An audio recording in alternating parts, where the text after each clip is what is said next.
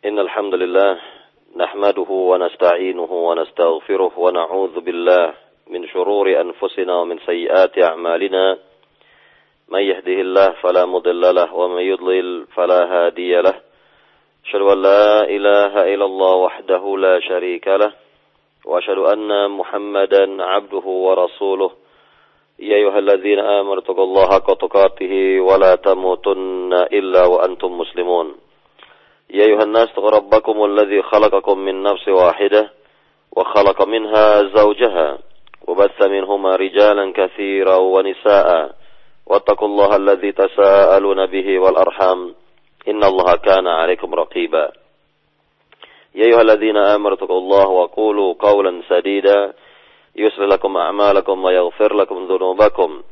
ومن يطع الله ورسوله فقد فاز فوزا عظيما. أما بعد فإن أصدق الحديث كتاب الله وخير الهدي هدي محمد صلى الله عليه وسلم وشر الأمور محدثاتها وكل محدثة بدعة وكل بدعة ضلالة وكل ضلالة في النار Para pendengar di Roja yang dimuliakan Allah Subhanahu wa taala, alhamdulillah di pagi hari ini kita bisa kembali mempelajari kitab akidah dari kitab Al-Aqidatu Awalan Law Kanu Ya'lamun. Akidah terlebih dahulu jika mereka mengetahui yang ditulis oleh Syekh Saleh Abdul Wahid hafizahullah taala yang telah kita jelaskan pada pembahasan yang terakhir dari kitab ini adalah mengenai tujuan diutusnya para rasul. Di mana telah kita terangkan dahulu bahwa ada beberapa tujuan diutusnya para rasul. Yakni yang pertama adalah liyad'uuhum ila ibadatillahi wahdah. Agar para rasul dapat mengajak manusia dapat mengajak mereka semua kepada ibadah yang ditujukan kepada Allah Subhanahu wa taala semata. Agar umat ini beribadah kepada Allah Subhanahu wa taala. Kemudian tujuan yang kedua adalah liuballighun nas Allah agar mereka dapat menyampaikan kepada manusia agama Allah, hukum-hukum Allah, hukum-hukum dari agama ini, syariat dari agama yang diturunkan kepada mereka semua. Nah, inilah tujuan yang kedua. Kemudian tujuan yang ketiga adalah liyukhrijun nas minadh-dhulumat ila nur agar mereka semua dapat mengeluarkan manusia dari berbagai macam kegelapan menuju cahaya dari berbagai macam kegelapan-kegelapan menuju cahaya kemudian tujuan yang keempat dari diutusnya para rasul liyubashshiruhum wa agar mereka dapat memberikan kabar gembira kepada orang-orang yang beriman dan memberikan peringatan kepada mereka-mereka yang menyimpang. Kemudian yang kelima, tujuan yang kelima dari diutusnya para nabi para rasul adalah liuqimu hujatallahi 'alan nas agar mereka dapat menegakkan argumentasi Allah di hadapan manusia agar kelak manusia tidak lagi dapat beralasan di hadapan Allah Subhanahu wa taala bahwa semua pada dasarnya telah disampaikan oleh para rasul, semua telah dijelaskan oleh para rasul sehingga tidak ada lagi alasan bagi manusia untuk yakni e, mengadu atau berargumentasi di hadapan Allah Subhanahu wa taala. Nah, inilah beberapa tujuan yang telah kita jelaskan dahulu dari pembahasan tujuan sekali lagi tujuan diutusnya para nabi para rasul. Maka pada pagi hari ini insya Allah kita akan jelaskan berkenaan dengan mazaya dakwatir rasul yakni kelebihan-kelebihan dakwahnya para rasul atau keistimewaan dari dakwahnya para rasul. Nah, kita akan lihat beberapa keistimewaan dan keutamaan dari dakwah mereka semua bahwa dakwah para rasul, dakwahnya para nabi ini jelas berada pada jalan yang dikehendaki oleh Allah Subhanahu wa taala. Jalannya atau dakwahnya para rasul adalah dakwah yang benar-benar datang dari Allah Subhanahu wa taala maka kita lihat terlebih dahulu atau kita dengarkan terlebih dahulu keterangan dari Syekh Saleh Abdul Wahid di sini. Beliau menjelaskan kepada kita ma min ummatin illa khala fiha nadhir. Arsalahu Allah azza wa jalla liyad'u an-nasa ila ibadati Allah wahdah. Wa qad amarana Allah an nata'assa bil anbiya fi da'watihim Beliau mengatakan bahwa tidaklah setiap umat itu melainkan pasti ada yang menyeru kepada mereka atau memberikan peringatan kepada mereka sebagaimana yang telah Allah yakni utus kepadanya atau Allah berikan kepadanya agar nabinya ini atau rasulnya ini dapat mengajak manusia kepada beribadah hanya kepada Allah Subhanahu wa taala semata dan kita pun telah diperintah oleh Allah Subhanahu wa taala untuk mencontoh dakwahnya para nabi, mencontoh jalan dakwahnya para rasul. Ya, inilah yang dijelaskan pertama oleh beliau bahwa setiap umat manusia itu dia ini dikatakan memiliki seorang nabi atau rasul yang diutus di tengah-tengah mereka agar dapat memberikan kabar gembira ataupun peringatan kepada mereka dan juga dalam hal ini kita diperintah oleh Allah Subhanahu wa taala untuk mengikuti contoh para nabi, contohnya para rasul dalam berdakwah. Dikarenakan tentunya dikarenakan ya, dijadikan mereka ini sebagai contoh dikarenakan mereka adalah yakni telah menegakkan dakwah dengan sempurna, melaksanakan dakwah dengan sebaik-baik pelaksanaan. Maka kita diperintahkan untuk mengikuti mereka Kemudian Syekh Saleh di sini memberikan dasar-dasar atau dalil-dalil yang bisa kita lihat mengenai dakwah mereka semua ini dalam surat Al-An'am misalnya. Kita lihat dalam surat Al-An'am ayat 90 di mana Allah Subhanahu wa taala berfirman, "Ulaika alladzina hadallah fabihudahu muqtadih qul la as'alukum alaihi ajra in huwa illa dzikra lil alamin." Yang artinya mereka-mereka itulah orang-orang yang di, yang telah diberi petunjuk oleh Allah. Maka dengan petunjuk mereka ini maka akan mendapatkan yakni jalan yang lurus. Dan katakanlah ya Muhammad bahwa aku tidaklah menginginkan kepada kalian upah. In huwa illa dzikra lil alamin. Tidaklah demikian itu melainkan peringatan bagi yakni alam semesta. Kemudian dalam ayat yang lain dalam surat An-Nahl ayat 123 di mana Allah Subhanahu wa taala jelaskan tentang perintah kepada Nabi untuk mengikuti ajaran atau mengikuti dakwahnya Nabi Ibrahim alaihissalam. Allah Subhanahu wa taala berfirman, "Tsumma auhayna ilaika an ittabi' millata Ibrahim hanifa wa ma kana minal musyrikin." Kemudian kami wahyukan kepada engkau wahai Muhammad untuk mengikuti agamanya Ibrahim yang lurus dan tidaklah Ibrahim itu termasuk dari orang-orang yang berbuat syirik. Atau misalnya kita lihat lagi dalam surat Al-Ahzab ayat 21 di mana kita sendiri sebagai umat Nabi Muhammad ini diperintah oleh Allah untuk mengikuti beliau sallallahu alaihi wasallam sebagaimana Allah Subhanahu wa taala berfirman laqad kana lakum fi rasulillahi uswatun hasanah liman kana yarjullaha wal yawmal akhir wa dzakarallaha katsira.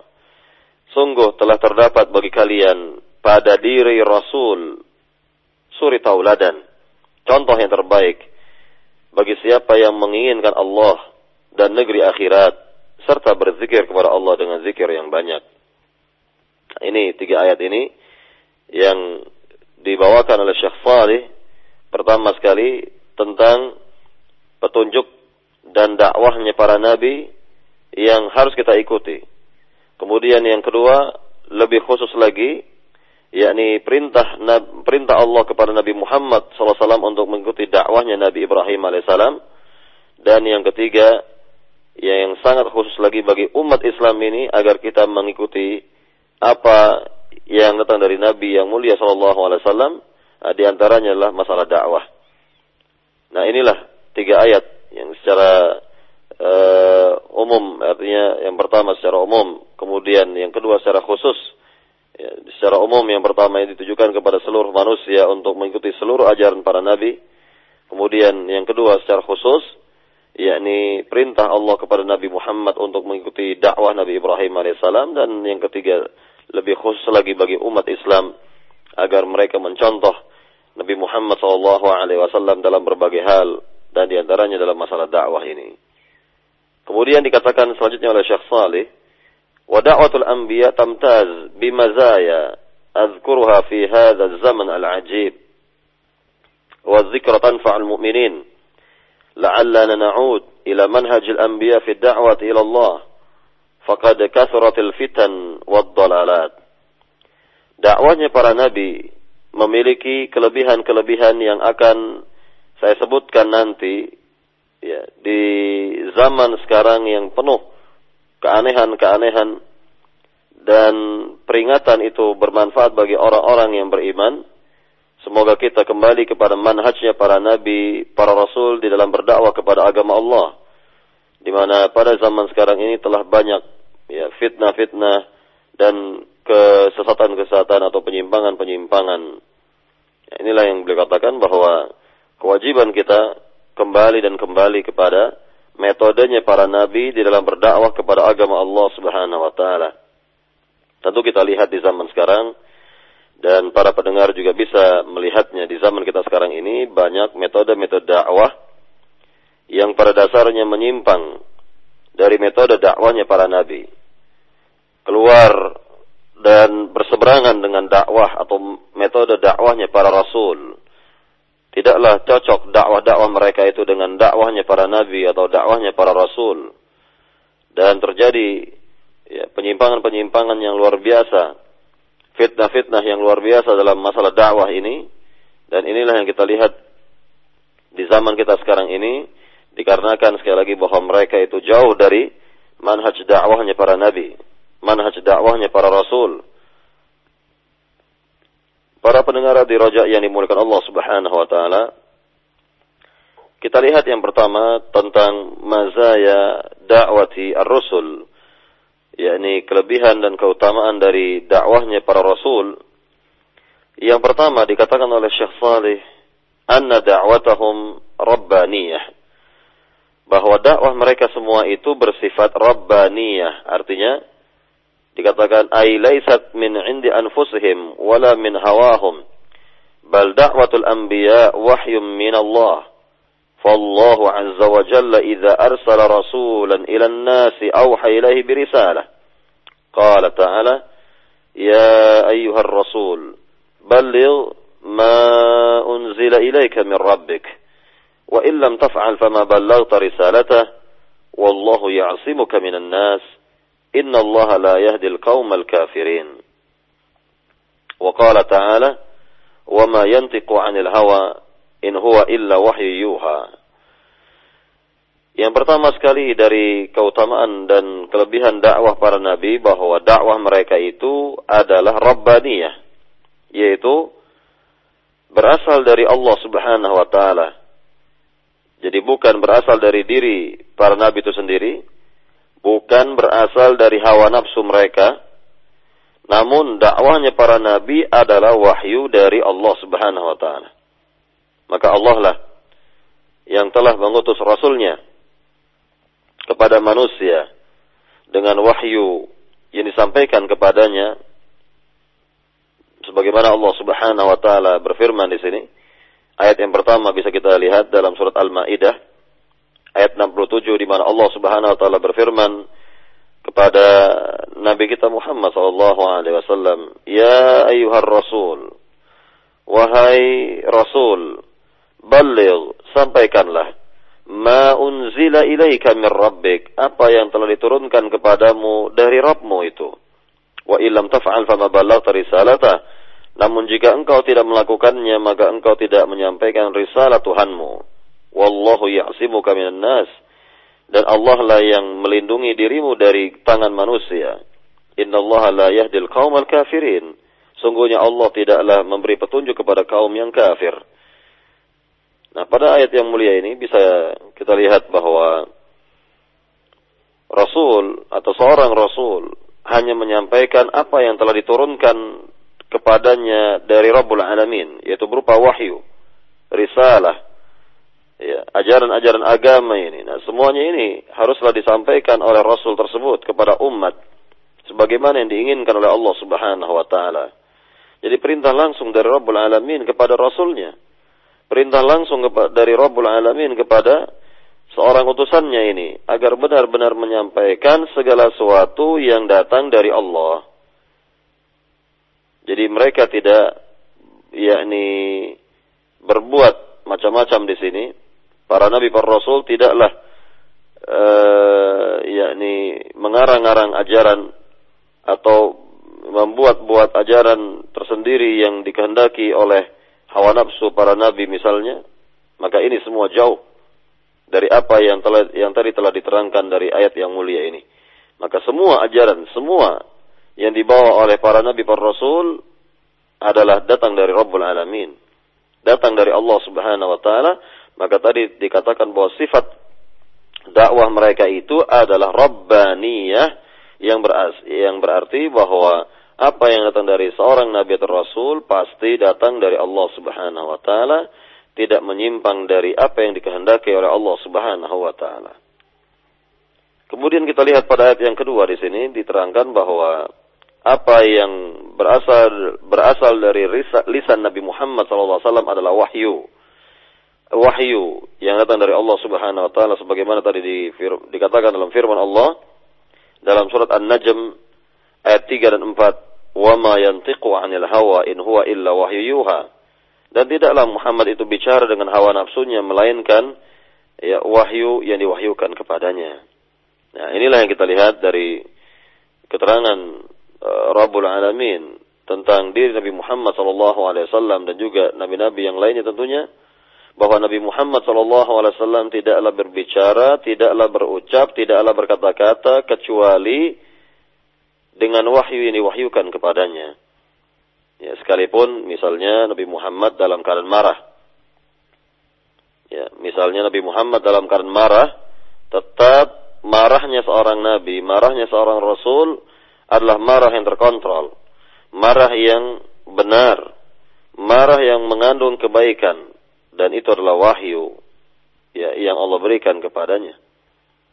Maka ya, ucapan seorang nabi ini ucapan eh, seorang rasul sudah pasti tidak akan sama dengan ucapan manusia lainnya. Ucapan Nabi Muhammad SAW adalah mengandung wahyu, mengandung ajaran ilahi, mengandung ya, ajaran uh, Tuhan alam semesta.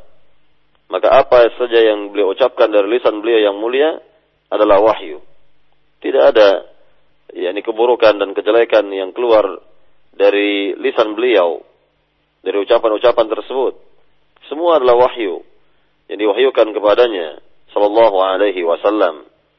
Maka inilah yang kita lihat dan sekali lagi bahwa apa yang yakni apa saja yang berasal dari lisan beliau uh, sekalipun beliau dalam keadaan marah maka itu semua adalah wahyu dari Allah Subhanahu wa taala dan ini adalah keutamaan dan kelebihan yang Allah berikan kepada para nabinya para rasulnya maka dikatakan di sini di bawahnya keterangan oleh Syekh Salih ولذلك عندما دعا الرسول صلى الله عليه وسلم أهل مكة إلى عبادة الله وحده قال الكفار ائتنا بقرآن غير هذا أو بدل قال الرسول صلى الله عليه وسلم لا ينبغي أن أبدله من تلقاء نفسي إن أتبع إلا ما يوحى إلي إني أخاف إن عصيت ربي عذاب يوم عظيم ya, dikatakan di sini yakni tatkala Nabi Muhammad SAW berdakwah kepada penduduk negeri Mekah agar mereka mau beribadah kepada Allah semata, maka apa tanggapan dan perkataan orang-orang kafir itu?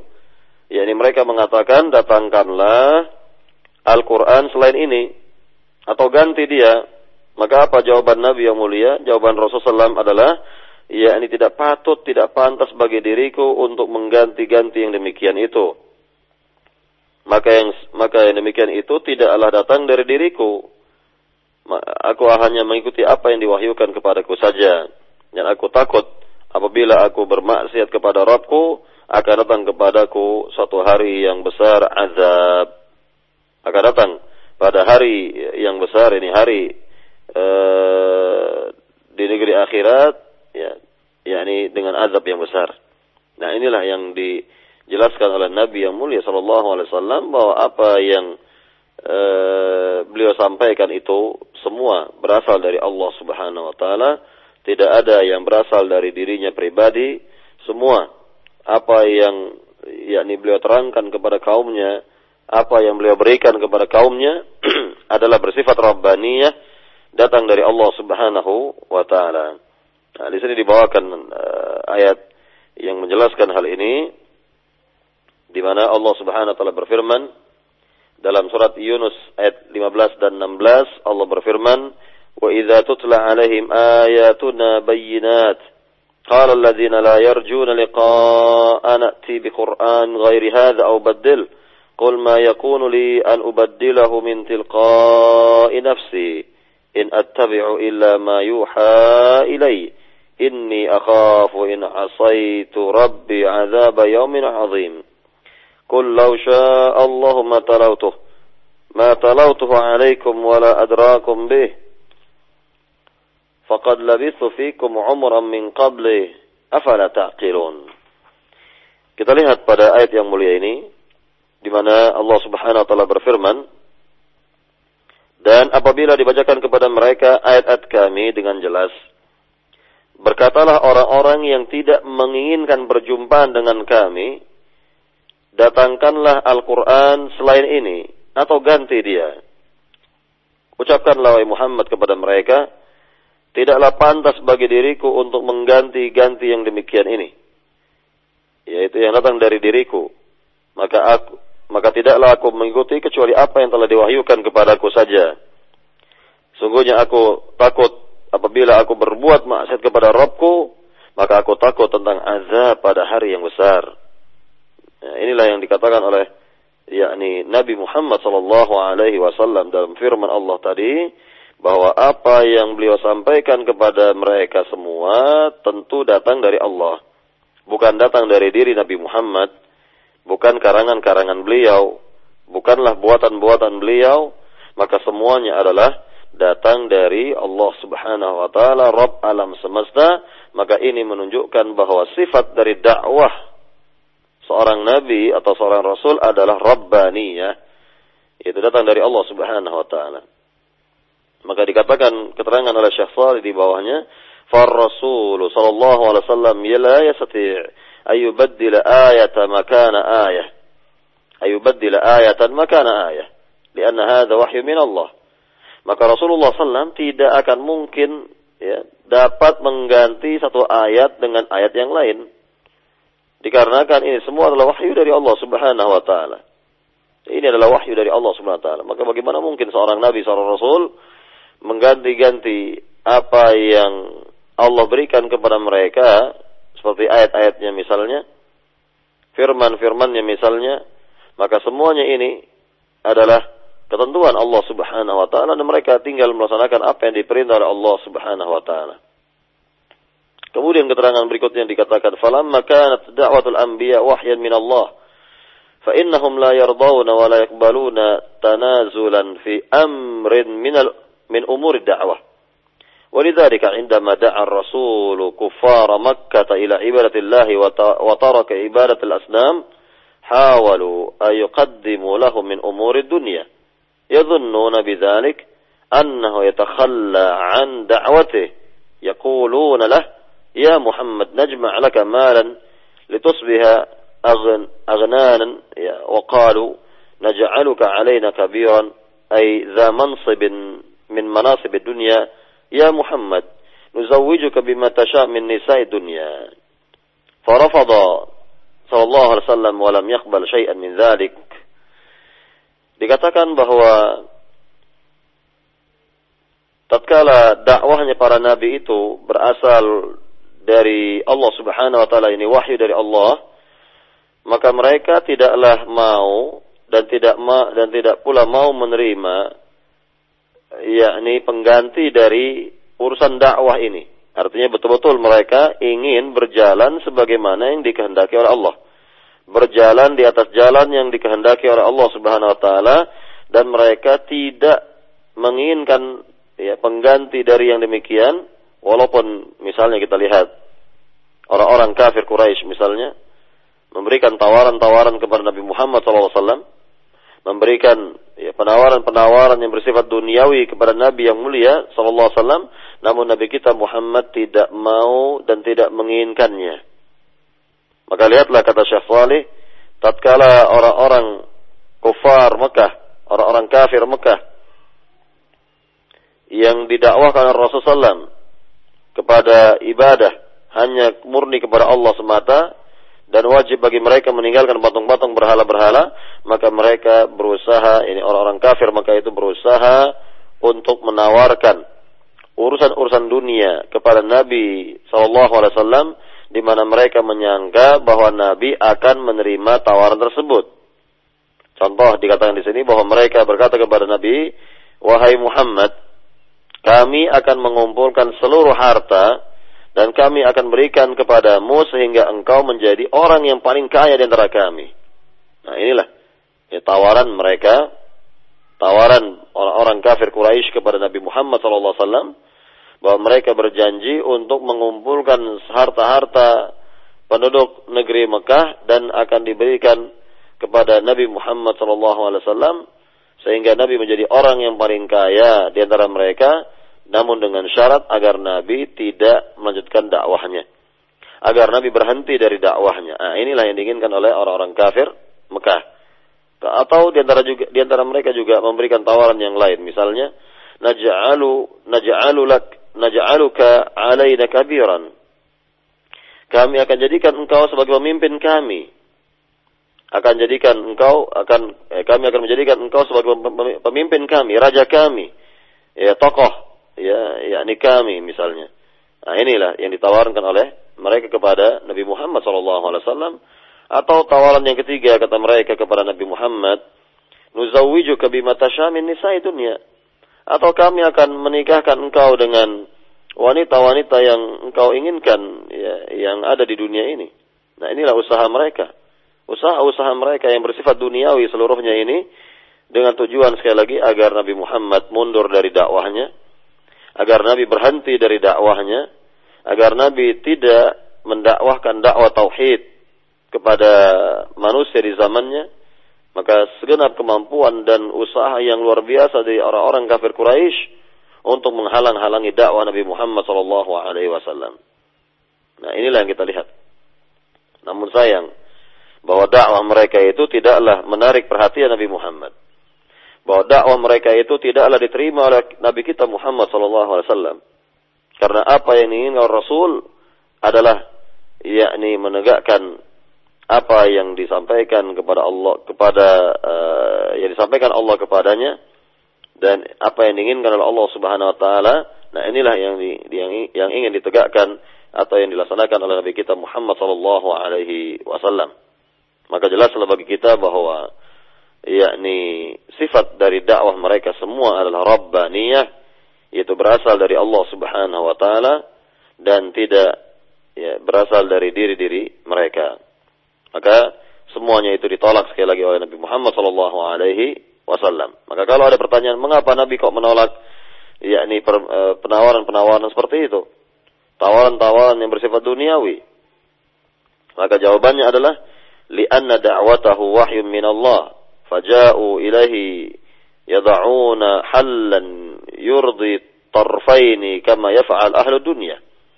يتفاوضون ويقدم كل منهم تنازلا ليصلوا إلى حل إلى حل إلى حل. فالرسول صلى الله عليه وسلم لا يقبل حلا وسطا ولا تنازلا. فقالوا يا محمد نعبد إلهك يوما ونعبد آلهتنا وتعبد آلهتنا أو وتعبد آلهتنا يوما آخر.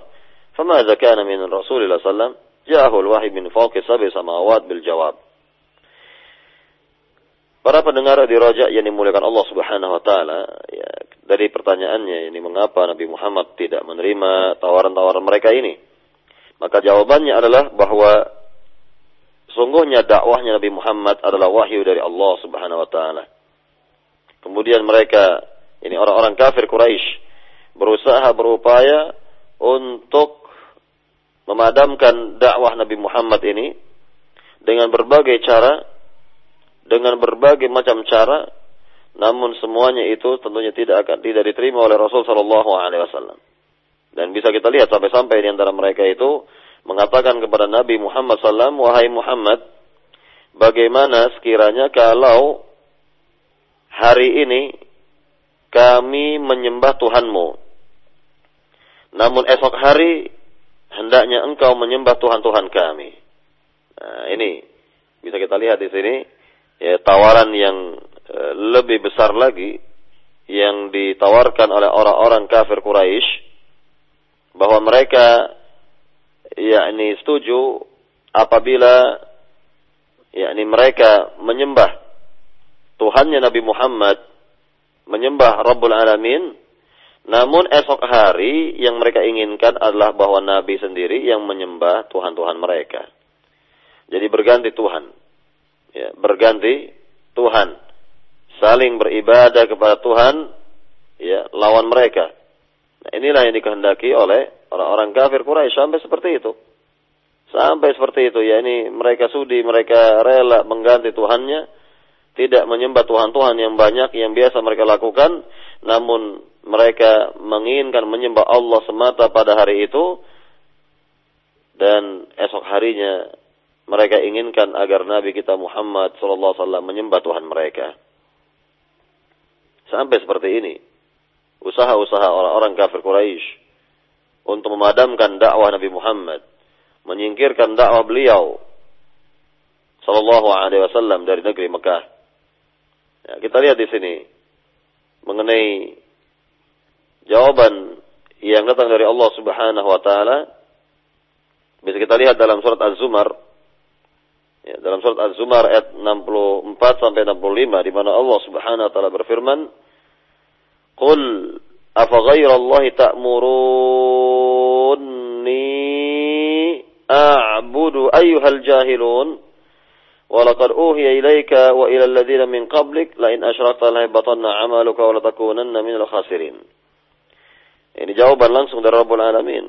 Allah Subhanahu wa taala ingin memberikan jawaban ya yakni kepada Nabi sallallahu alaihi wasallam atas keinginan orang-orang kufar Quraisy tersebut. Yani Allah berfirman dalam surat Az-Zumar, "Qul katakanlah wahai Muhammad kepada mereka, afa ghairallahi ta'muruni ya a'bud ayyuhal jahilun?" Apakah kalian memerintahkan kepada diriku untuk menyembah selain Allah? Wahai orang-orang yang bodoh. Walaqad uhiya ilaika. Dan sungguh telah diwahyukan kepada engkau, wahai Muhammad, dan kepada Rasul-Rasul sebelum engkau. Apabila ya, engkau berbuat syirik, maka gugurlah pahala dari amalmu, dan engkau kelak menjadi orang-orang yang merugi.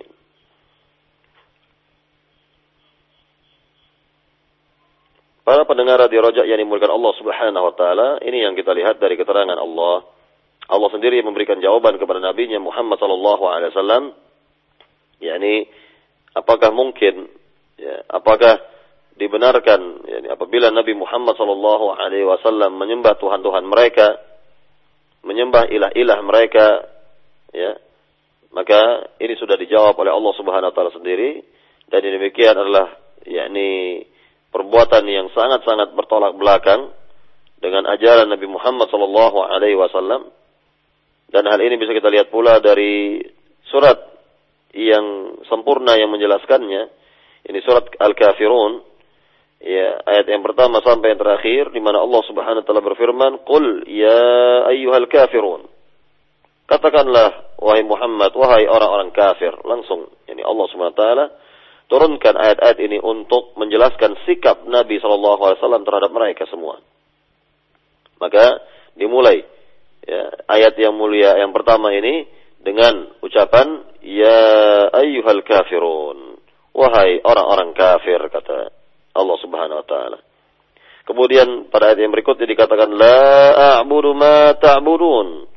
Aku tidak akan menyembah apa yang kalian sembah wala antum abiduna ma'abud. Tidak pula kalian menyembah apa atau Tuhan yang aku sembah. Wala ana abidum ma'abadtum. Tidak akan aku menyembah apa yang kalian sembah dari Tuhan-Tuhan atau berhala-berhala itu. Wala antum abiduna ma'abud. Dan tidak pula kalian akan menyembah Tuhan yang aku sembah ini lakum dinukum waliyadin. Bagi kalian agama kalian bagiku agamaku. Jadi jelas sudah. Keterangan dari Rabbul Alamin pembeda dan pemisah dari ini semua bahwa tidak mungkin hal itu terjadi Tidak mungkin dan mustahil hal itu terjadi di mana yakni saling menyembah Tuhan-Tuhan itu dan yang demikian adalah usaha mereka yang gagal, usaha mereka yang ditolak dan e, yakni tidak akan dilihat oleh Allah Subhanahu wa taala. Maka inilah yang kita lihat sekali lagi bahwa dakwahnya seorang nabi atau rasul adalah bersifat rabbaniyah yakni semua berasal dari Rabb alam semesta semua berasal dari Allah Subhanahu wa taala maka dikatakan oleh Syekh Shalih sini ya ma'syarat du'at alaikum bil kitabi wa sunnah wahai segenap juru dakwah wahai segenap para dai hendaknya kalian berpegang teguh kepada Al-Qur'an dan sunnah Nabi sallallahu alaihi wasallam. Nah, inilah ya, yakni eh, keistimewaan dan keutamaan dari dakwah Nabi atau dakwahnya para rasul yang pertama sekali lagi bahwa sifat dari dakwah mereka semua adalah rabbaniyah yaitu berasal dari Allah Rabb alam semesta dan bukan berasal dari diri para nabi tersebut. Kemudian kita lihat mazaya yang berikutnya, yakni keutamaan dan kelebihan dari dakwah para nabi yang kedua. Yang kedua, bisa kita dengarkan bahwa dakwahnya mereka itu tidaklah menginginkan yakni kehidupan dunia. Mereka berdakwah tidak menginginkan upah. Mereka berdakwah tidaklah menginginkan suatu dari kehidupan dunia. Dikatakan oleh Syekh Salih la ajran min da'watihim atau ala da'watihim mereka tidaklah menginginkan ya, upah dari dakwah mereka. Maka dikatakan oleh Syekh Salih di sini ya ma'syar du'at al-anbiya la yatlubuna ajra la yuriduna bi da'watihim dunya bal wailun man talaba bi da'watihi mala wa talaba an wajihan 'inda an-nas al-anbiya kullum minhum yahris an yakuna 'inda Allah wajiha فما من نبي جاء إلى قومه إلا قال بأعلى صوت وعلى الملأ يا قوم لا أسألكم عليه مالا إن أجري إلا على الله. فهذا نوح عليه السلام يقول لقومه بعد أن لبث فيهم ألف سنة إلى خمسين عاما ويا قوم لا أسألكم عليه مالا إن أجري إلا على الله. Dikatakan di sini oleh Syekh Salih, wahai segenap para dai, seluruh para nabi ya, seluruh nabi-nabi yang ada yang pernah Allah utus ke dunia ini mereka tidak pernah yakni meminta kepada umatnya upah atau tidak menginginkan dari dakwah mereka tentang dunia. Maka celakalah bagi mereka yang berdakwah dan menginginkan harta atau dunia kemudian menginginkan pula kedudukan di antara manusia. Kedudukan ya, di antara manusia. Maka ingatlah bahwa seluruh para nabi ya, hanya menginginkan kedudukan di sisi Allah Subhanahu wa taala dan setiap nabi yang diutus oleh Allah Subhanahu wa taala kepada kaumnya menyerukan kepada kaumnya dengan seruan yang tinggi, wahai kaumku, aku tidak minta kepada kalian harta dan uh, aku inginkan ganjaranku itu dari Allah Subhanahu wa taala. Aku inginkan ganjarannya itu dari dari Allah Subhanahu wa taala. Aku inginkan upahnya itu dari Allah Subhanahu wa taala semata dan bukan dari manusia. Nah, inilah yang kita lihat dari dakwahnya ya seorang nabi atau rasul bahwa mereka semua berdakwah karena Allah Subhanahu wa taala, ikhlas karena Allah Subhanahu wa taala dan apa yang mereka dakwakan itu tidak menginginkan urusan-urusan dunia. Tidak tidak menginginkan, tidak mereka harapkan urusan-urusan dunia ini. Kita lihat di sini contoh yang dibawakan oleh Syekh Salih bahwa Nabi yang mulia, Rasul yang pertama Nuh alaihissalam, Nuh alaihissalam ya pernah berkata kepada kaumnya, ini diabadikan oleh Allah dalam surat Hud ayat 29, "Wa ya qaumi, wahai kaumku, la as'alukum alaihi mala." Aku tidak minta kepada kalian harta dalam dakwahku ini. In ajra illa 'ala Allah. Yang aku harapkan adalah upah dari Allah Subhanahu wa taala. Ini ganjaran dari Allah semata, tidak dari yang lainnya. Inilah yang diinginkan oleh Rasul yang pertama, Rasul yang mulia Nuh alaihissalam. Kemudian kita lihat kembali di sini, yakni misal dari dakwah nabi yang lain, eh, dakwah Nabi Hud, ya, dakwah dari Nabi yang mulia Hud dikatakan ya qaumi la as'alukum alaihi ajra in ajra illa 'ala alladhi fatarani afala ta'qilun. Dalam surat Hud ayat 21 Allah Subhanahu wa taala berfirman tentang nabi yang mulia ini wahai kaumku aku tidak minta kepada kalian harta atau upah melainkan upahku ya datang dari zat yang telah menciptakan diriku yakni Allah Subhanahu wa taala. Afala taqilun? Tidakkah kalian berpikir tidakkah kalian mau berpikir ya ini yang kita lihat dari rasul yang lain. Dan tentunya semua rasul-rasul demikian adanya. Seluruh nabi-nabi demikian juga.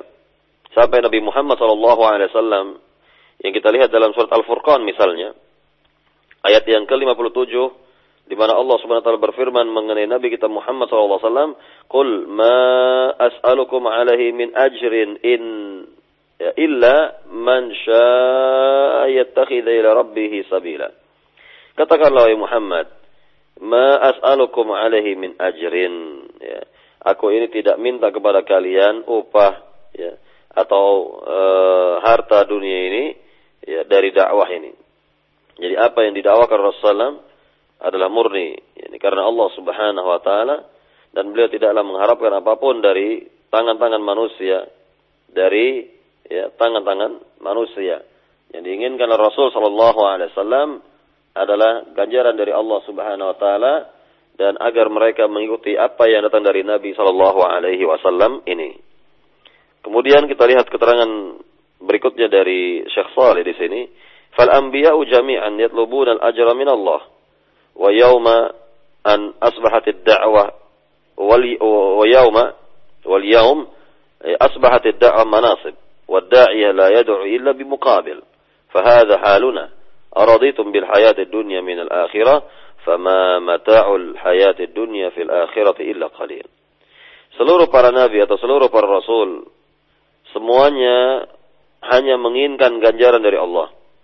Hanya menginginkan ya, balasan dari Allah subhanahu wa ta'ala.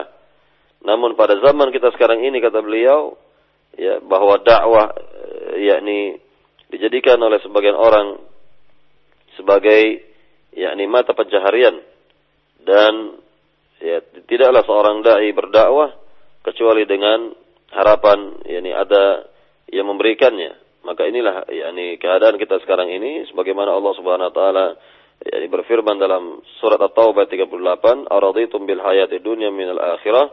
Apakah kalian lebih ridha kepada kehidupan dunia dibandingkan dengan kehidupan akhirat? Fama mata'ul hayati dunya fil akhirati illa qalil. Adapun kehidupan dunia jika dibandingkan dengan kehidupan akhirat, ya sangatlah sedikit. Jadi inilah yang kita lihat dari keistimewaan dan keutamaan dakwahnya para nabi para rasul bahwa mereka berdakwah ya semata-mata menginginkan ganjaran dari Allah Subhanahu wa taala, balasan dari Rabbul Alamin dan bukan dari manusia. Kemudian kita lihat yang ketiga sekarang dari uh, keutamaan dakwahnya para nabi ini yaitu al-bisatah fi da'wati wa adamu takalluf. yakni dakwah mereka itu mudah di, dikerjakan oleh manusia dan tidak membebani mereka. Tidak membebani umat maka dakwanya para nabi, dakwanya para rasul adalah dakwah yang mudah dikerjakan, mudah dilaksanakan, ya, mudah untuk dipraktekkan dan e, dalam hal ini ya, yakni para nabi para rasul mengajak manusia atau mendakwahkan manusia tentunya sesuai dengan akal mereka, yakni sesuai dengan pemahaman mereka. Maka dikatakan fal anbiya'u yukhatibuna an-nas ala qadri uqulihim la yaslukuna tariq at-ta'qid innama yaslukuna tariq al-hikmah. Qala ta'ala ud'u ila sabili rabbika bil hikmati wal mau'izatil hasanah وجادلهم بالتي هي أحسن إن ربك هو أعلم بمن ضل عن سبيله وهو أعلم بالمهتدين para nabi para rasul ya yakni mereka mendakwahkan manusia tentunya sesuai dengan kemampuan berfikirnya mereka kemampuan akal mereka. Dan para nabi itu tidak akan menempuh jalan yang sulit. Akan tapi yang mereka tempuh adalah jalan yang penuh dengan kebiasaan dengan sikap bijaksana. Jalan yang penuh dengan sikap bijaksana. Sebagaimana Allah Subhanahu wa taala berfirman dalam surat An-Nahl ayat 125, "Ud'u ila sabili rabbika bil hikmah." Ini ajaklah manusia kepada jalan agama kepada jalan Tuhanmu itu dengan cara hikmah ini bijaksana wal mau'izah al hasanah wa jangan yang baik wajadilhum billati hiya asan dan debatlah mereka dengan cara yang terbaik inna rabbaka huwa a'lamu biman dhalla an sabilih sungguhnya Rabbmu itu lebih mengetahui siapa yang tersat dari jalannya wa huwa a'lamu bil muhtadin dan juga dia lebih tahu tentang yakni mereka-mereka yang mendapat petunjuk dari Allah Subhanahu wa taala.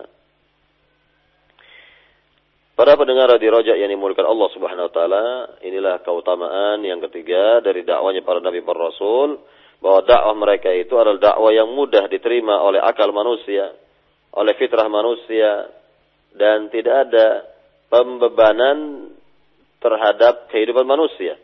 Jadi manusia tidak merasa terbebani dengan dakwahnya para nabi para rasul. Justru mereka yakni sangat bahagia berada di tengah-tengah dakwah tersebut, berada pada dakwahnya ya, seorang nabi atau rasul yang mengajak mereka kepada kebaikan-kebaikan. Nah, inilah ya yakni keutamaan dan kelebihan keistimewaan dari dakwah para nabi para rasul yang yang ketiga. Adapun keistimewaan dakwah mereka yang keempat dikatakan rabi'an annaha wadihah al-ghayah wal manhaj bahwa tujuan dan manhaj dakwahnya para nabi itu sangatlah jelas. Tujuannya sangat jelas serta manhaj dakwah mereka juga sangatlah jelas sekali. Ya, dikatakan la yakhfun syai'an yani anin nas kama taf'al katsir minal jama'at. Tidaklah tertutup sedikit pun juga di hadapan manusia dari dakwanya para nabi dan rasul ya dan tidak seperti kebanyakan dakwah ya golongan-golongan atau kelompok-kelompok yang menyimpang itu di mana dakwah mereka itu tidaklah jelas, tidaklah terang begitu.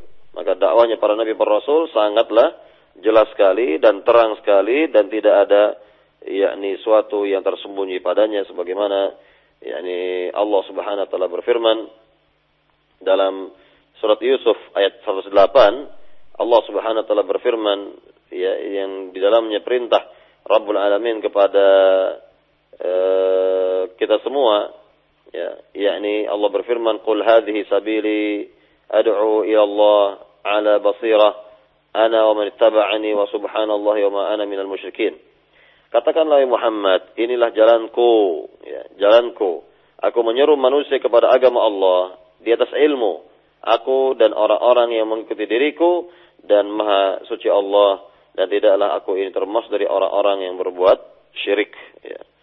ya. jadi ayat dari ayat yang mulia ini bisa kita lihat bahwa tujuan dari dakwah seorang nabi atau rasul adalah mengajak manusia kepada agama Allah ini agar mereka bertauhid agar mereka mau ya mengikhlaskan seluruh amal-amal atau ibadah-ibadah karena Allah Subhanahu wa taala. Maka seorang nabi atau rasul tidak pernah mendakwahkan manusia itu kepada golongannya kepada kelompoknya misalnya atau kepada yang lain yang lainnya yang menyimpang dan semuanya itu jelas. Ya ditujukan kepada agama Allah Subhanahu wa taala dikatakan kepada agama Allah ya, dan tentunya di atas ilmu. Ya, dakwah mereka itu semua ber, berdiri di atas di atas ilmu dan bukan berdiri di atas hawa nafsu para pendengar di rojak yang dimulakan Allah Subhanahu wa taala kita lihat kembali tentang keutamaan dakwah para nabi para rasul ini.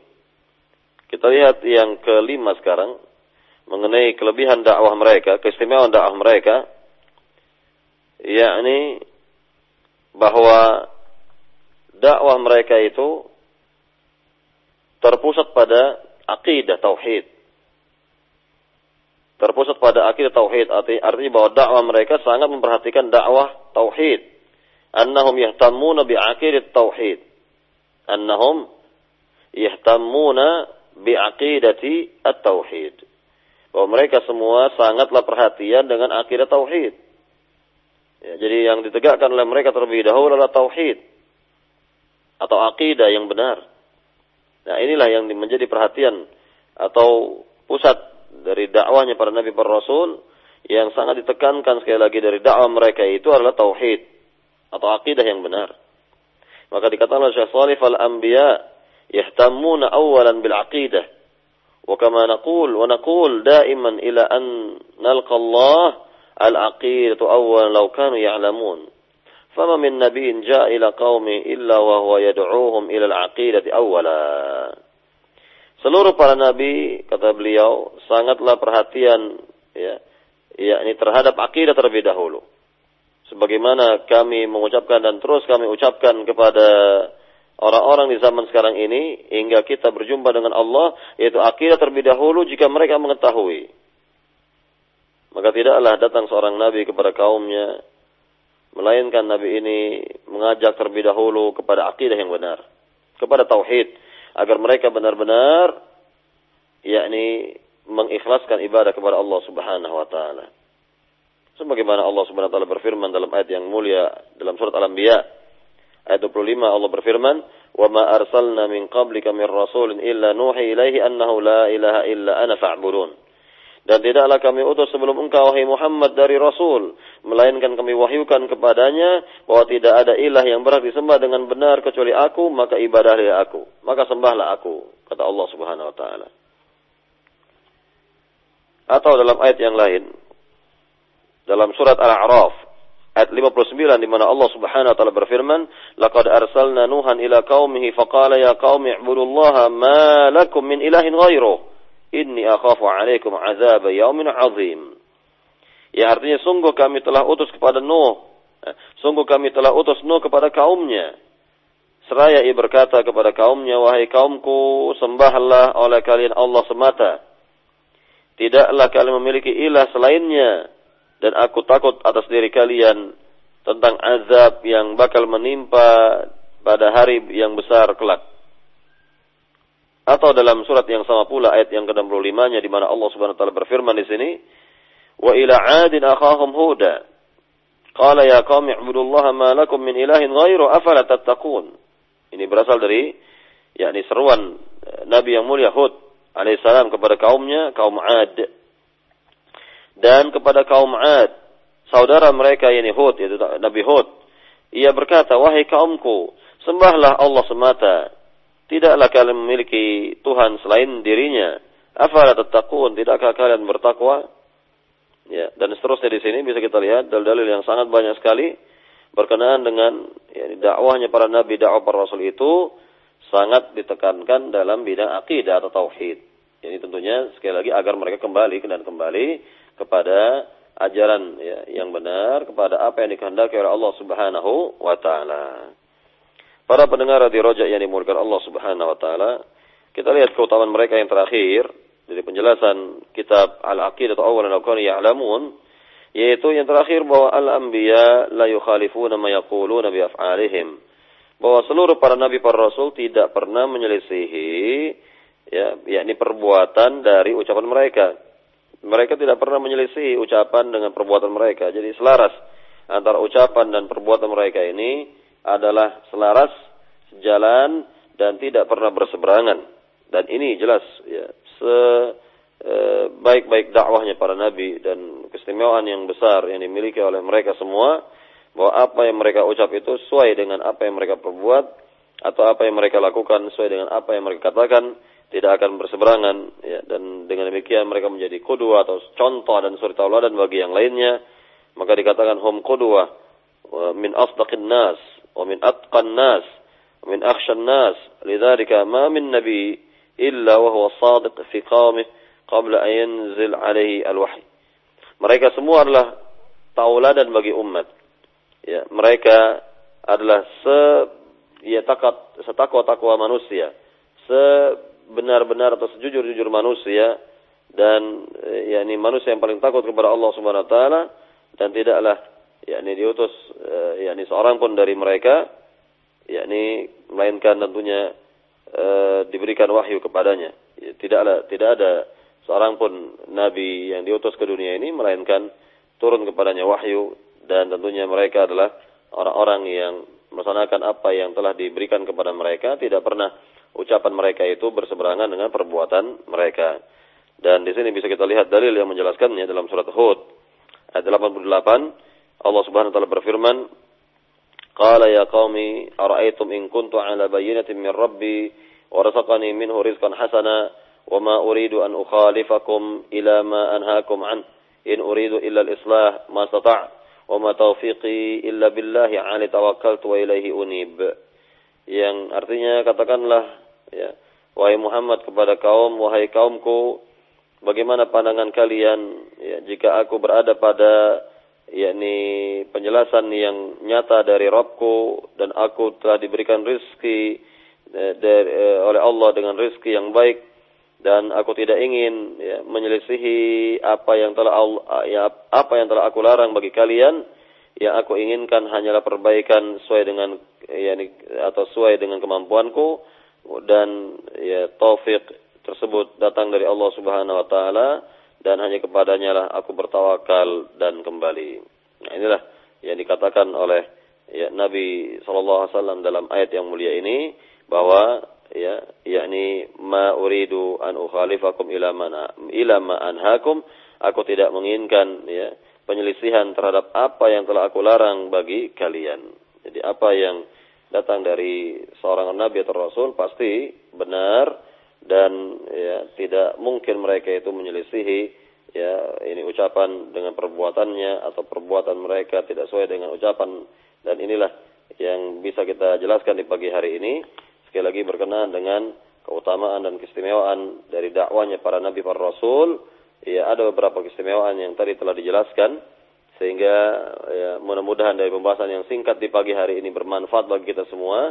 Dapat kita contoh ya, manhaj dakwah para nabi para rasul sehingga dakwah kita ini ya, benar-benar ya, yakni lurus diberkahi oleh Allah Subhanahu wa taala dikehendaki dan diridhai oleh Allah Subhanahu wa taala dan silakan ada beberapa waktu ke depan ya sampai jam 7 kurang lebih untuk soal jawab dan eh, saya kembalikan kepada pembawa acara di studio Roja Fale Tafadhal.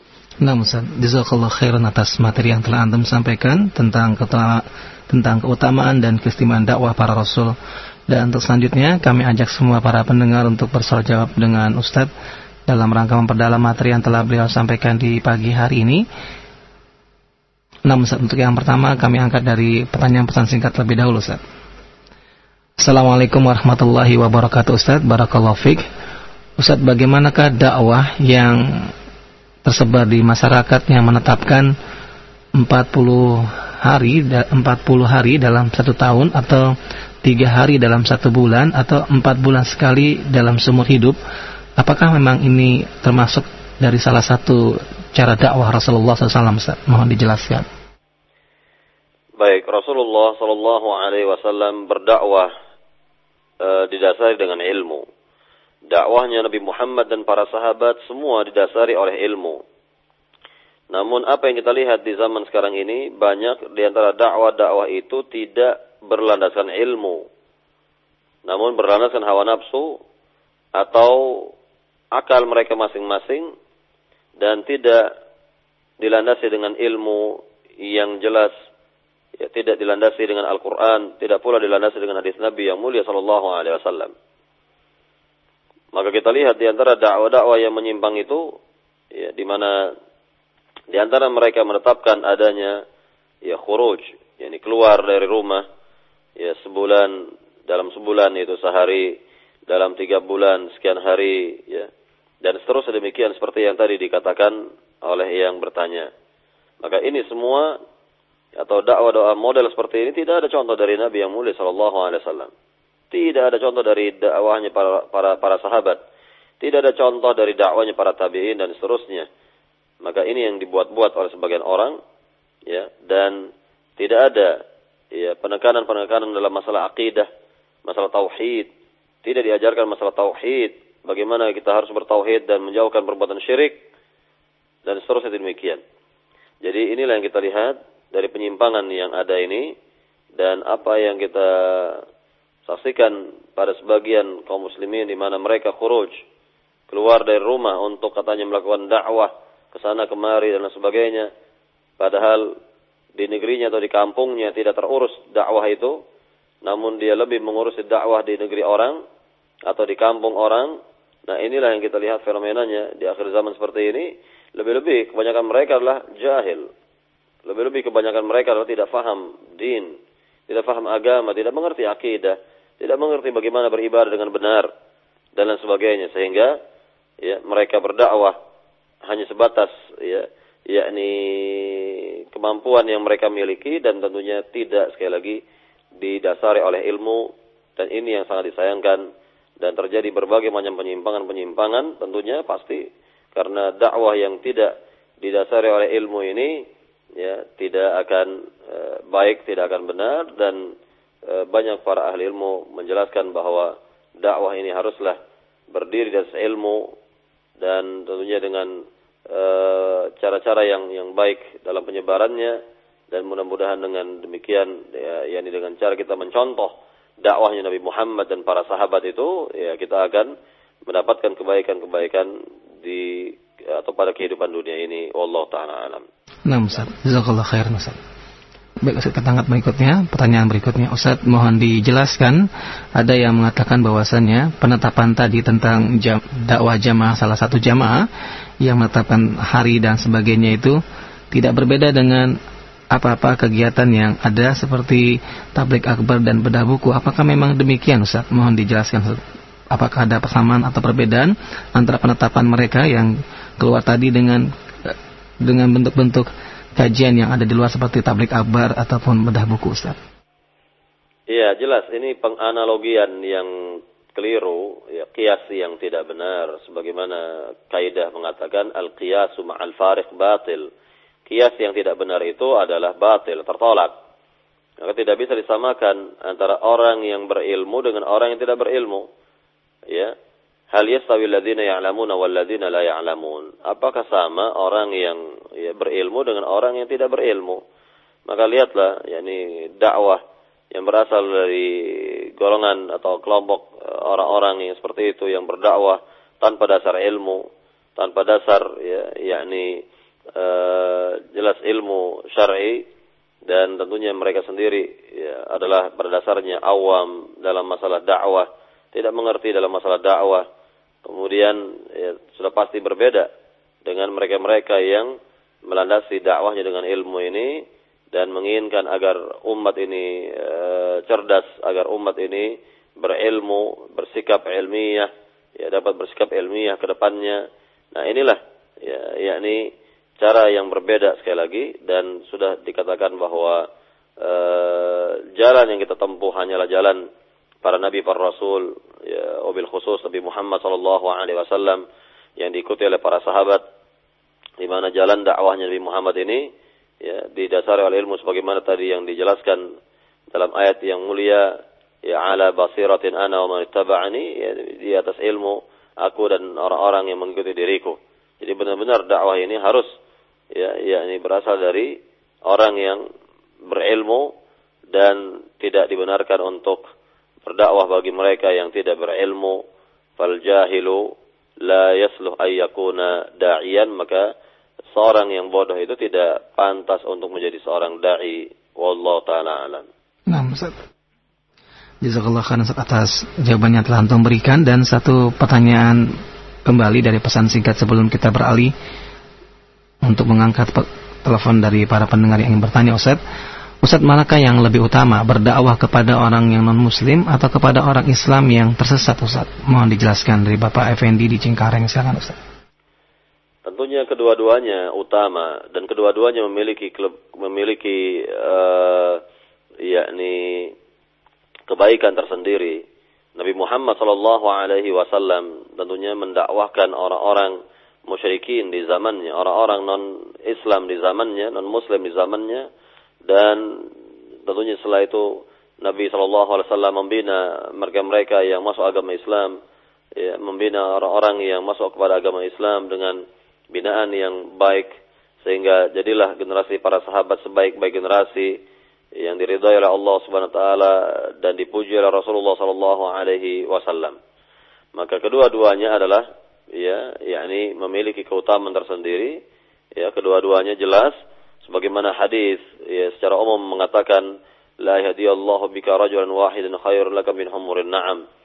Yani jika seorang mendapatkan hidayah Allah berkat dakwahmu itu, maka yang demikian adalah lebih baik bagimu daripada unta merah.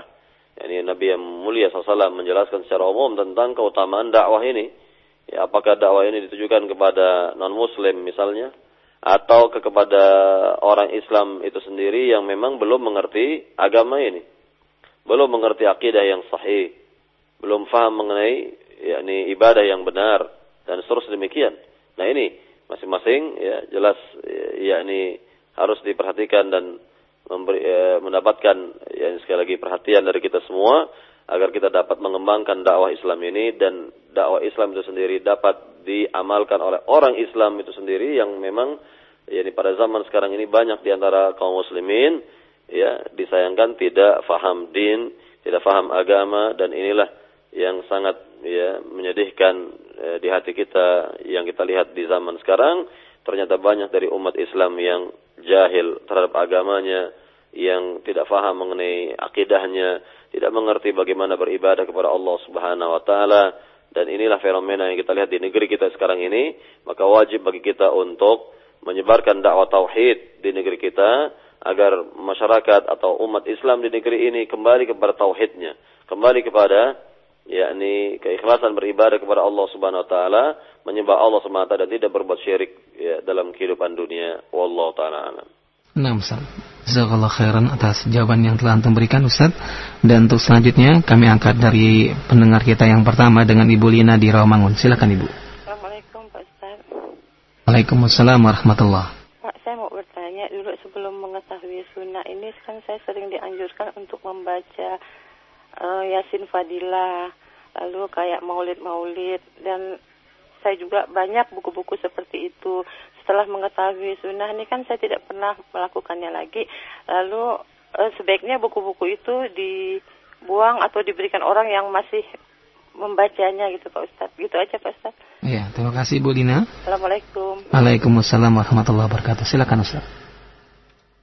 Buku yang menyimpang tadi atau eh, referensi-referensi uh, yang berisikan penyimpangan-penyimpangan dari Al-Quran dan Sunnah yang tidak ada dasar dari Nabi SAW, maka buku-buku tersebut haruslah yakni diamankan dari generasi muda, dari anak-anak ataupun dari yang lainnya dan boleh disimpan secara khusus dan ditulis di, di, di lembaran pertama dari buku tersebut atau di cover buku itu bahwa buku ini menyimpang, ya, buku ini e, menyesatkan misalnya dan sebagainya, terdapat penyimpangan-penyimpangan dalam buku ini dan seterusnya. Jadi e, ada catatan ya tersendiri dalam e, dari atau tentang buku tersebut, ya. Dan e, e, sekali lagi tidaklah di pajang begitu saja, tidaklah diberikan ya begitu saja kepada orang-orang, namun disimpan saja terlebih dahulu dan bisa saja diberikan kepada orang-orang uh, tertentu agar bisa membantahnya atau mengoreksinya dan menjelaskan kepada umat tentang penyimpangan-penyimpangan dari buku-buku yang demikian itu. Ya, wallahu taala alam. Jadi tidak boleh diberikan kepada uh, sembarang orang, ya tidak boleh diberikan kepada sembarang orang dan bisa diberikan kepada orang-orang tertentu yang memang sudah faham akidah, sudah faham agama ini agar bisa yakni menjelaskan penyimpangan-penyimpangan dari buku tersebut agar orang-orang yang membacanya itu orang-orang lain yang membacanya bisa faham, bisa mengerti apa penyimpangan yang terdapat dalam buku tersebut dan ini kewajiban bagi mereka yang mengetahuinya agar menyampaikan kepada yang belum mengetahuinya. Wallahu taala alam. Nah, Ustaz. Baik, kita angkat berikutnya dengan penelpon kita yang kedua dari Bekasi. Silakan, Ibu. Assalamualaikum, Pak Ustaz. Waalaikumsalam warahmatullah. Iya, Pak Ustaz. Saya nih mau nanya, Pak Ustaz, masalah untuk umroh. Insya Allah saya ada rencana umroh bulan depan. Nah, saya kan belum tahu maksudnya untuk sunnah yang Nabi itu di sana kan dibilang kita banyak beribadah di makam Rasul. Itu apakah kita boleh sholat di sana Pak Ustadz? Ya. Assalamualaikum warahmatullahi wabarakatuh. Ya, terima kasih Ibu. Waalaikumsalam warahmatullahi wabarakatuh. Silakan Ustaz. Ya, baik. Yang pertama sekali yang perlu Ibu ketahui dan jamaah ketahui bahwa niat kita datang ke negeri Madinah adalah untuk menziarahi Masjid Nabawi, ya bukan menziarahi kubur beliau. Jadi niat yang pertama itu jelas, ya ini sekali lagi adalah untuk ziarah ke Masjid Nabawi sebagaimana Nabi yang mulia SAW telah bersabda dalam hadis yang sahih, "La tushaddur rihal illa ila thalathi masajid." janganlah diadakan perjalanan yang bernilai ibadah kecuali pada tiga masjid. Nah, di antara tiga masjid itu beliau sebutkan masjid di masjidku. Ini Masjid Nabawi. Jadi niat yang pertama yang harus ada pada diri seorang muslim ya ketika akan datang ke negeri Madinah, safar ke negeri Madinah, menuju negeri Madinah adalah menziarahi masjid beliau. Kemudian yang kedua, sampainya kita di masjid beliau, tentu kita bisa yakni tentunya eh, setelah kita salat di dalamnya ya salat di dalam Masjid Nabawi eh, maka kita boleh ya dan dipersilakan untuk menziarahi kubur beliau sallallahu alaihi wasallam. Kemudian yang ketiga, apa yang kita lakukan setelah itu tentunya kita memperbanyak ya ibadah di dalamnya seperti membaca Al-Qur'an, berzikir dan lain sebagainya ya dan tentunya salat di tempat mana saja dari Masjid Nabawi itu dibenarkan dan e, mendapatkan pahala yang besar dan jangan yakni ada keyakinan yakni harus sholat itu di belakang persis yakni arahnya itu arah belakang e, kubur Nabi Shallallahu Alaihi Wasallam. Nah, tidak demikian. Jadi di mana pun kita bisa sholat, kita ada tempat untuk sholat silakan sholat. Ya terlebih apabila kita bisa menuju raudhah Ya, raudhah itu adalah taman, artinya taman atau tempat antara kubur Nabi dengan mimbar Nabi. Nah, itu tempat yang baik sekali dan kelak tempat tersebut akan menjadi saksi di negeri akhirat atas perbuatan kita, ya maka kita bisa sholat di dalamnya, membaca Al-Quran dan lain sebagainya dari ibadah-ibadah yang dibenarkan dan tidak boleh menyimpang dari ketentuan ya, agama ini. Tidak boleh melakukan bid'ah-bid'ah di dalamnya ataupun perbuatan syirik di dalamnya karena masih banyak di antara uh, kaum muslimin ketika datang misalnya ke Masjid Nabawi tujuannya itu ke kubur Nabi lalu di sana berbuat kesyirikan seperti minta-minta kepada Nabi Muhammad ya dikatakan oleh mereka misalnya di antara mereka berkata wahai Rasul berikanlah aku rezeki misalnya wahai Rasul ya berikanlah aku ini keturunan dan lain sebagainya. Nah, ini semua adalah syirik. Semuanya adalah perbu perbuatan syirik, ya perbuatan eh, dosa besar yang paling besar yang dimurkai oleh Allah Subhanahu wa taala. Nah, tidak boleh kita di dalam Masjid Nabawi itu melakukan berbagai macam kesyirikan. Atau misalnya lagi yakni mencari keberkahan pada dinding Masjid Nabawi misalnya. Ya di usap-usap ya kita usap dinding Masjid Nabawi dalam rangka tabarruk, mencari keberkahannya dan sebagainya. Bukan demikian caranya. Yani mencari keberkahannya itu dengan cara tentunya salat di dalamnya, membaca Al-Qur'an di dalamnya, berzikir kepada Allah Subhanahu wa taala. Ya, ah, itu caranya. Itu cara yang benar. yakni mencari keberkahan di dalam Masjid Nabawi. Jadi bukan seperti yang dilakukan oleh orang-orang yang tidak berilmu, orang-orang yang uh, awam, yang jahil, yang tidak faham mengenai akidah ini. Nah, jangan kita lakukan. Ya, kita hendaknya melakukan segala sesuatu dalam agama ini harus berlandaskan dalil baik dari Al-Qur'an maupun dari hadis Nabi yang mulia sallallahu alaihi wasallam dengan pemahaman para salafus salih, para sahabat radhiyallahu taala anhum ajma'in. Dan mudah-mudahan sekali lagi dengan uh, kajian singkat ini kita bisa memahami bagaimana dakwahnya para nabi, dakwahnya para rasul dan bisa pula kita uh, terapkan dalam kehidupan di dunia ini dan sekali lagi mudah-mudahan apa yang disampaikan ini bermanfaat bagi kita semua. Lebih kurangnya saya mohon maaf. Wallahu taala alam wa sallallahu nabiyana Muhammad walhamdulillah rabbil alamin. Subhanakallahumma bihamdika asyhadu an la ilaha illa anta astaghfiruka wa atubu Assalamualaikum warahmatullahi wabarakatuh.